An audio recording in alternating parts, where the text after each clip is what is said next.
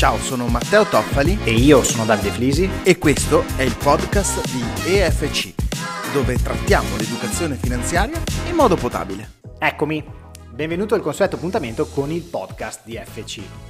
Siamo arrivati alla puntata numero 19, sesto capitolo dell'area. Come hai sentito fino ad ora, la parola rischio è molto presente negli episodi che- di cui sto parlando nel capitolo investimento. Non perché io ami particolarmente ripetermi, ma perché ovviamente il rischio è un argomento molto vasto e quindi c'è bisogno di dedicargli un pochino di tempo.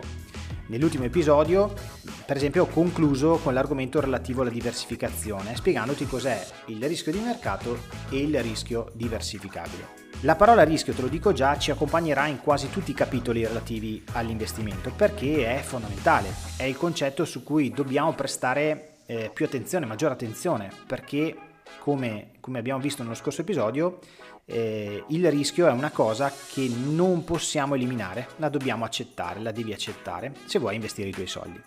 Ma che spesso, solitamente noi vediamo questo, eh, sottovalutiamo il rischio, invece credendo, questa è una credenza abbastanza forte, che non succederà mai nulla ai nostri soldi.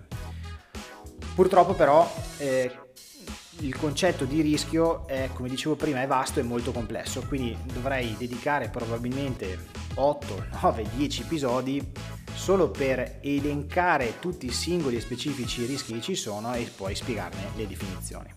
Sai come la penso? Questo, eh, questo podcast deve essere, deve rendere il tutto più potabile, come usiamo noi dire, e eh, voglio cercare di rendere l'argomento semplice ma soprattutto utile. Quindi ho pensato eh, di parlarti oggi di eh, KID, Key Information Document, che è un documento dove racchiude molte informazioni, dove troverai moltissime informazioni eh, che ti aiuteranno a sottoscrivere, diciamo dovresti leggerlo prima di sottoscrivere un prodotto finanziario. Ma cos'è questo eh, KID? È un documento sintetico, quindi devono essere massimo 3-4 fogli, non un papiro, eh, contenente le informazioni chiave sui prodotti di investimento e assicurativi preassemblati, quindi eh, destinati agli investitori al dettaglio, come possiamo essere noi. E ti deve essere, l'ho detto prima, consegnato prima di sottoscrivere il prodotto, se no non puoi fare scelte. La norma dice, che cito testualmente, queste schede sintetiche devono descrivere con efficacia e semplicità i prodotti di investimento strutturati denominati PRIP. Cosa sono i PRIP? Piccola spiegazione, breve spiegazione senza uscire dall'argomento. I PRIP sono prodotti di investimento e assicurativi preassemblati, quindi già creati prima e venduti poi al dettaglio da, dalla banca, dall'assicurazione, dalla posta e che oggi pesano nel mercato finanziario eh, europeo una gamma di prodotti pari a 10.000 miliardi di euro. Per questo era ed è necessario un documento sintetico come il KID eh, per guidare noi risparmiatori insomma, ne- nelle scelte, no? Non- per non lasciarci al caso. E cosa troviamo in questo KID? Allora, come ti ho detto prima, deve contenere le informazioni chiave che serviranno a guidare gli investitori nell'acquisto di prodotti in modo consapevole.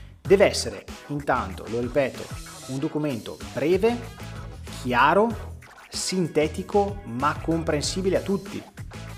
Deve permetterti fondamentalmente di capire in modo semplice che cos'è quel prodotto di investimento, cosa c'è dentro, i rischi che corri, i costi che dovrai pagare e sostenere in questo tipo di prodotto, i guadagni e le perdite potenziali, perché uno, eh, come abbiamo detto prima, uno non esclude l'altro, anzi, e eh, secondo il mio avviso eh, deve essere anche un facilitatore di confronto con altri prodotti simili. Questo secondo me è un concetto molto molto importante eh, contenuto nel KID. Nel KID troverai eh, un indicatore sintetico di rischio che, parolone, per dire piccola tabellina che va da 1 a 7, dove 1 è il rischio più basso e 7 è il rischio più alto, integrato anche da una piccola spiegazione, anche qua sintetica, breve, che deve riportare eh, i rischi eh, particolar- particolarmente rilevanti ma che non vengono rilevati dall'indicatore sintetico di rischio. Quindi deve essere spiegato tutto, anche se sintetico, tutto quello che c'è come rischio per il, per il cliente retail. L'altra cosa che deve contenere, che mi piace molto, sono gli scenari di performance, che devono essere adeguati e devono anche riportare le ipotesi formulate per realizzarli. Cosa sono gli scenari di performance? È una, fondamentalmente una simulazione che ti indica la probabilità di raggiungere i rendimenti attesi da quel prodotto con diversi scenari. Quali scenari? Stress, quindi uno scenario di stress, quindi una situazione eh, particolarmente difficile per i mercati finanziari, sfavorevole, quindi che è andata malino, moderato, benino e favorevole invece è andato bene nel mercato. E quindi questo ci darà la probabilità di raggiungere quei rendimenti che il fondo o il prodotto ha detto che probabilmente avremo, avremo guadagnato oppure addirittura perso. Riassumendo, il KID fondamentalmente deve riuscire a rispondere alle domande che ti devi fare, che ti farai sicuramente nella tua cameretta a casa prima di sottoscrivere un investimento. Fondamentalmente sono che prodotto è questo che mi stai proponendo tu? Banca, assicurazione o posta? Che rischi corro? E se corro dei rischi cosa, attendo, cosa ottengo in cambio? Quali costi devo sostenere? Per esempio, come avevamo visto, i costi di ingresso, i costi eh, ricorrenti o le penalità di uscita eh, o, o tunnel di uscita. Per quanto tempo devo, eh, devo mantenere almeno l'investimento e entro quando eh, posso liquidarlo e in caso di problemi a chi devo rivolgermi. Insomma, una serie di domande eh, a cui devi trovare una risposta lì breve, concisa e facile ed esaustiva, soprattutto in questo documento, permettendoti poi di fare una scelta in modo, in modo consapevole del prodotto finanziario che stai valutando.